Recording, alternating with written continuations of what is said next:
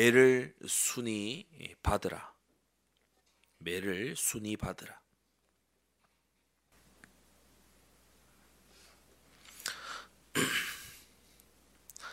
어, 지금 우리가 다윗이 어, 어, 그야말로 매를 맞는 어, 이 강단의 말씀을 지나가고 있습니다. 어, 시편의 기록자고 기름 부음 받은 왕이고 어, 어려서부터 임마누엘의 증거들이 헤아릴 수 없이 예, 골리앗을 어, 쳐 죽인 그것을 위시해서 하나님이 함께 하시는 그 능력을 수없이 체험한 증인인 이 다윗이 고약한 어, 아주 고의적인 어, 이 죄를 어, 저지른 것을 인하여서 하나님께 징계받습니다. 그래서 하나님의 공의가 세워지고 다윗은 죄에 대해서 끔찍이 이제 경계하게 되는 온 이스라엘도 야 이거 죄가 이거 함부로 볼 일이 아니다 그렇게 여기게끔 하시는 하나님의 사랑의 이, 이, 어, 이 교훈이기도 하지요. 어, 그 가운데서 보게 되면 음, 우리가 아, 어, 예, 징계를 잘 받아내는 이 다윗을 봅니다. 징계를 잘 받아내지 않는 사람들이 어, 성경에도 어, 여럿 있었어요, 그죠? 어, 대표적인 게 첫 번째 범죄자 가인 아닙니까? 뭐 가인부터 시작해서 징계를 받아낼 생각을 안 합니다. 일단 도망치고 봅니다. 그죠? 징계를 받지 않고 어, 도망치고 어, 그리고 자기 성을 쌓고 막 이런 식이잖아요. 자기 대책 구비하고 하나님께 에, 이 징계 선언을 받고도 어, 자기 살 길 찾아서 떠나가는 어, 그런 사람들이 예, 많이 있어요. 어려움 당하면 어, 내 죄를 회개하기보다 뭐 교회 옮겨 옮겨 버리려 그러고 뭐 이런 이제 예, 유형들이죠. 주로 그렇습니다. 자 그런데 성경은 우리에게 뭐라고 하느냐? 어, 매를 대시는 하나님의 매를 순위 받으라고 말합니다. 네. 하나님께서 치시는 매는 어, 무조건 매 안 맞게 해달라 이렇게 마음을 가질 것이 아니라 순위 받으라. 그것을 정하신 자를 순종해라 이렇게 말씀합니다. 우리가 무조건 해결 해결 해결 이렇게 하는 어, 사람은 이 말씀하고 안 맞게 돼 있죠. 어, 매를 맞고 있는데 막 매를 피하는 해결 막 이것만 부르짖고 있는 사람들은 어, 징계하시고 성화시키시는 성경의 하나님과 어, 안 맞습니다. 음, 어떤 큰 방향 자체가 안 맞아요. 어, 그래서 어, 이 다윗이 보면은 심의가 막 욕을 할 때에 어, 금방 그 입을 다물게 할 수 있잖아요. 옆에 장수들이 뭐 분기탱천하니까 제가 그 본문 읽으면서 되게 좀 장면이 막 그려지는데 거의 실소가 나오는 거예요. 뭐냐면 그 본문에 뭐 심의 한 명이 그 다윗 을 향해서만 아니라 좌우에 늘어선 장수들을 향해서 다 돌을 던졌다고 나와요. 그러니까 얼마나 무슨 뭐 연속 발사하듯이 그 돌을 돌을 다 던졌대요. 좌우에 그 한 사람이 나서서 수백 명씩 때려 죽이는 그런 장수들이 늘어섰는데 그러니까 목숨 걸고 그 욕을 하잖아요. 그러니까 완전 죽음을 각오하고 그런 이제 짓을 하잖아요. 생각해 보면 뭐 시므이 자신에게 특별히 피해가 온 것도 없습니다. 아, 다윗이 시므이의 뭐 가정을 파괴했다거나 그런 것도 아니에요. 그런데 나서서 그렇게 광분을 하거든요. 다윗이 가만히만 있어도 장수들이 알아서 처리하게 돼 있습니다. 어, 그런데 다윗이 손대지 말라고 하지요. 예. 그러면서 우리가 아, 강단 말씀 받은 대로 굉장히 중요한 고백을 하지 않습니까? 혹시 하나님이 오늘 이 일로 나를 긍휼히 여기실까 누가 알겠는가? 음. 아, 다윗은 매를 받고 매를 맞고 있고 이것을 다 받은 다음에는 이 매가 끝난다라는 것을 가지고 있는 사람이에요. 어떻게든 내가 당장 이거를 해결을 하자라는 그런 주의가 아니라 어, 저 심의 입을 막아라 뭐 이런 어떤 어, 것이 아니라 하나님의 손길을 보고 있는 거죠. 그래서 우리가 어, 하나님의 징계를 받을 때는 음, 하나님의 징계다라고 어, 강단의 흐름과 또 사역자의 사역과 우리의 신앙 양심이 이것은 징계다. 이건 지금 징계가 맞다라고 어, 딱 어, 이, 알게 되는 그때부터는 순위 받아야 돼요. 불평하지도 말고 그것을 막 악평하고 막 내 죽겠다 막 이런 식으로 하지도 말고 예, 다윗처럼 순위 받아야 돼요. 예. 그러면서 진짜 회개해야 되죠. 예. 그게 미가서 6장 9절에서 말씀하고 있는 부분입니다. 자, 그러면 이 이스라엘은 왜 이렇게 하나님께 순위 받아야 되는 이 징계를 받게 되냐? 징계는 언제 오게 되냐? 이것은 바로 10절에서부터 16절까지 쭉 기록이 되는데 이 10절에서 16절까지 나열된 이 죄들 한 세 가지 더하기 하나 해서 한 네 가지 정도의 죄인데 이 네 가지 정도의 죄는 공통점이 있습니다. 하나같이 계획적이라는 거예요. 하나같이 계획적인 죄들이에요. 고범죄다 이 말입니다. 계획적인 죄예요. 10절에 불의한 재물, 그죠? 불의한 재물. 이거 계획적인 죄입니다. 그냥 실수로 불의한 재물이 들어왔다. 이럴 수는 없어요. 불의한 재물이라고 하는 건 뭐냐? 사기친 거 말하는 겁니다. 축소시킨 가증한 에바를 통해서 어, 사람들에게 등쳐먹은 걸 말하는 겁니다. 사기 쳐가지고 집안에 재물 쌓는 불이한 재물 이거요 고의적인 거지 에, 그게 에, 실수가 아니잖아요. 사기를 실수로 치지는 않습니다. 사기는 계획적이라야 그거는 사기를 칠 수가 있는 거잖아요. 11절에 부정한 거울, 두 번째 부정한 어, 부정한 저울. 아예 저울을 세팅 자체를 부정하게 해놨어요. 그래서 어, 적게 주면서 많이 주는 것처럼 이게 계획적인 죄지요.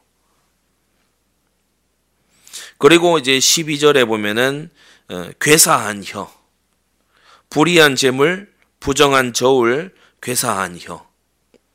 이 괴사한 혀도 역시 지어낸 이야기를 가지고 막 떠드는 그런 어, 이 말을 말합니다.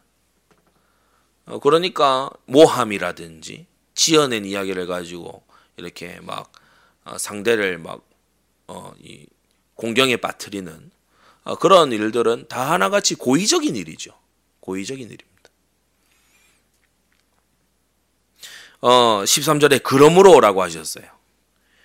불의한 재물, 부정한 저울, 괴사한 혀, 어, 거짓을 말하는 혀, 이것으로 인해서 주님께서 일곱 가지 저주를 어, 이들에게 쏟으십니다. 첫째, 어, 나도 너를 쳐서 첫째 중이 상하게 하겠다. 중상을 입도록 하겠다. 사람이 가벼운 스크래치나 이런 건요 반창고 붙이고 다닙니다, 그죠? 근데 중상이다 이 말은 이제 거동을 못 하게 되는 거죠. 중이 상하게 한다. 그래서 누가 봐도 알 수 있게끔 제가 여기 그 약간 이거 스트레칭 이렇게 하다가 손톱으로 약간 긁혀가지고 여기에 지난주에 약간 패였어요. 밴드 조금 한 2, 3일 감았어요. 아무도 모르잖아요. 이거는 지극히 경상이에요. 예, 이건 뭐 누가 합니까? 근데 중상이라서 중환자실에 가서 누웠다. 그거는 모르는 사람이 없게 되잖아요. 그러니까 누구나 알게끔 아 이건 지금 중이 상한 거다. 그걸 알게끔 그렇게 치시는 거죠. 그게 고범죄에 대해서 하나님이 징계하실 때 첫 번째 나타나는 겁니다. 누구나 알 수 있게끔. 자기를 포함해서. 예, 두 번째, 내 죄를 인하여 너를 적막하게 하겠다. 그래서 이제 사람이 고범죄를 딱 짓게 되면요. 사람이 외톨이가 돼 버립니다. 예, 하나님이 치시는 방법이에요. 적막하게 하겠다. 다윗 보세요. 나단도 떠나가고, 예? 다윗 주변에 뭐, 제대로 남아 있는 사람이 없으면 동력하겠다는 후세도 뭡니까? 결국 압살롬 진영에 가서 도와줄 수 있게 돼요. 그러니까 다윗을 떠나야 다윗을 도울 수 있는 어, 그런 적막한 어, 상황으로 가죠. 이게 고범죄에 대한 징계에 일어나는 하나님이 하시는 일입니다. 세 번째, 네가 먹지만 배부르지 못할 것이다. 그러니까 만족이 없는 겁니다. 예, 만족이 없어요. 항상 어, 뭐, 뭔가 먹어요. 그런데 항상 허기 가지고 배가 고프고 부족하고 만족감이 없어요. 네 번째, 네가 감추지만 열심히 감추지만 보존되지 못할 것이다. 그래서 무언가 감추려고 하는데 그게 자꾸만 이 주머니가 새요.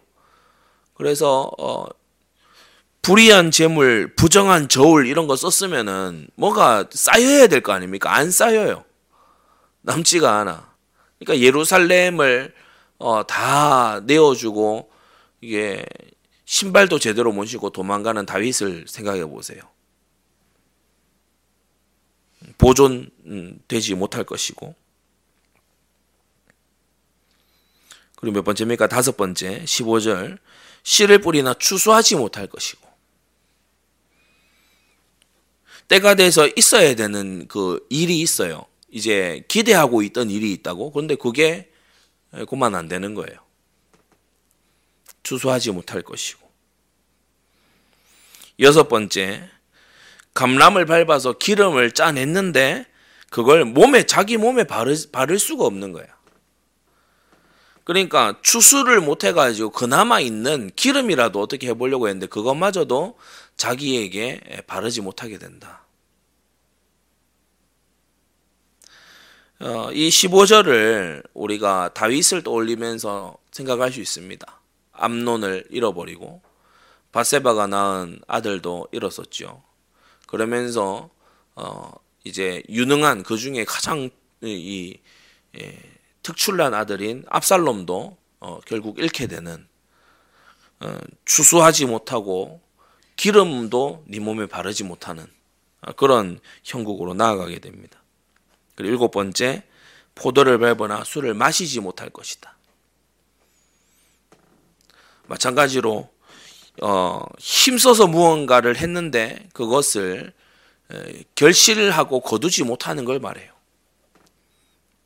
고범죄에 대한 징계는 이렇게 예, 분명히 애썼는데 그걸 내가 거두지 못하는 어, 그런 것으로 나타나게 됩니다. 근데 이 일곱 가지의 하나님의 징계를 어, 성경은 뭐라고 얘기합니까? 순위 받으라고 말하죠. 하나님이 징계하실 때에는 중상 속에 누워서 지난 날을 돌이켜보고 회개할 때예요. 음. 미친 듯이 싸돌아 다닐 때가 아니고 하나님께서 쳐서 눕혀두셨으면은 지난 날을 곱씹고 회개하고 하나님 앞에 기도할 때에 적막하게 했다. 사람 찾아다니지 말라는 거예요. 하나님 바라보라는 거죠. 먹어서 배부르지 않는, 않다. 하나님을 갈망하라는 거예요. 자꾸 이걸 해결하려고 들지 말고 이 안에서 받아들이고 배고픔을 받아들이고 하나님을 갈망해야 돼요. 보존되지 못했어요. 감췄지만 보존되지 못했어요. 그 사실 그것 자체를 어, 순위 받으라는 거예요. 뭘 자꾸 더 움켜쥐려고 하지 말고 갖고 있는 죄나 버리라는 거예요. 예, 그래야 하나님의 극률이 다시 임하지 않겠습니까? 이후도 마찬가지입니다. 주소하지 못한 것을 두고 불평하고 뭐 막 입술에 막 괴사를 다시금 품고 어, 막 이상하게 이걸 다시 예, 뭐 어, 어, 여기고 그렇게 하면 안 되죠. 순위 받아야 돼요. 자 그런데 이제 이 불의한 재물, 부정한 저울, 어, 괴사한 혀, 이 세 가지 죄악이 10절에서 12절에 하나님이 그러므로 앞에 나와 있잖아요. 10절에서 12절. 이 죄들로 인해서 내가 이렇게 일곱 가지로 쳤다. 어, 일곱 가지로 칠 것이고 이미 쳤다. 그렇게 말씀 주셨는데 이제 16절에 가서 보면은 이 앞에 10절에서 12절의 죄가 창궐하게 된 어, 근본적인 죄가 나옵니다. 근본적인 죄. 16절은 이제 전체에 대한 결론적인 어, 설명이죠. 이 앞에 나온 불의한 재물, 부정한 저울, 괴사한 혀 이것이 예, 난무하게 된 그런 어, 이 죄의 근원이 뭐냐? 16절입니다. 오모리의 율례와 아합 집의 모든 행위를 지켰다라고 했는데 이것은 관용적인 표현인데 바알 숭배를 말합니다. 바알 숭배. 오모리의 율례, 아합 집의 모든 행위. 아합이 뭐를 이스라엘에 도입했어요? 바알 신앙이죠. 바알 신앙. 바알이 하나님이다. 우리로 말한 바알은 이제 풍요와 재물의 신 아닙니까? 아, 그래서 풍요를 누리고자 하는 신약의 표현대로 하자면 돈을 사랑함, 돈을 사랑함, 일만하게 뿌리라고 하는 돈을 사랑함.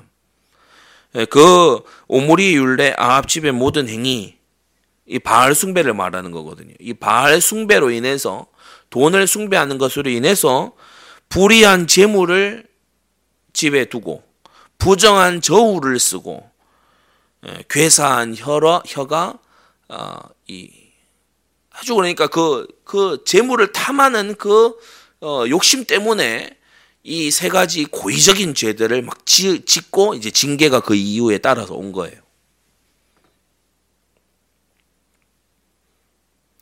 여러분 그래서 우리가 구약의 큰 영적 전쟁이잖아요. 유다와 이스라엘이 항상 치렀던 영적 전쟁입니다.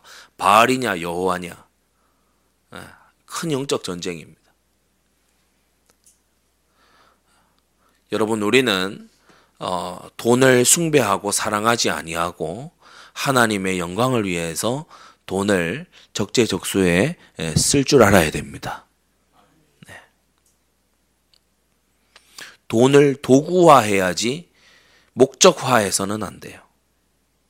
절대화해서는 안 돼요. 돈은 도구예요. 돈이 나쁜 거냐? 나쁘지 않습니다. 근데 돈을 사랑하는 건 나쁩니다. 돈은 필요합니다. 그러나 돈을 사랑하고 돈을 위해서 하는 것은 나쁩니다. 그건 죄입니다.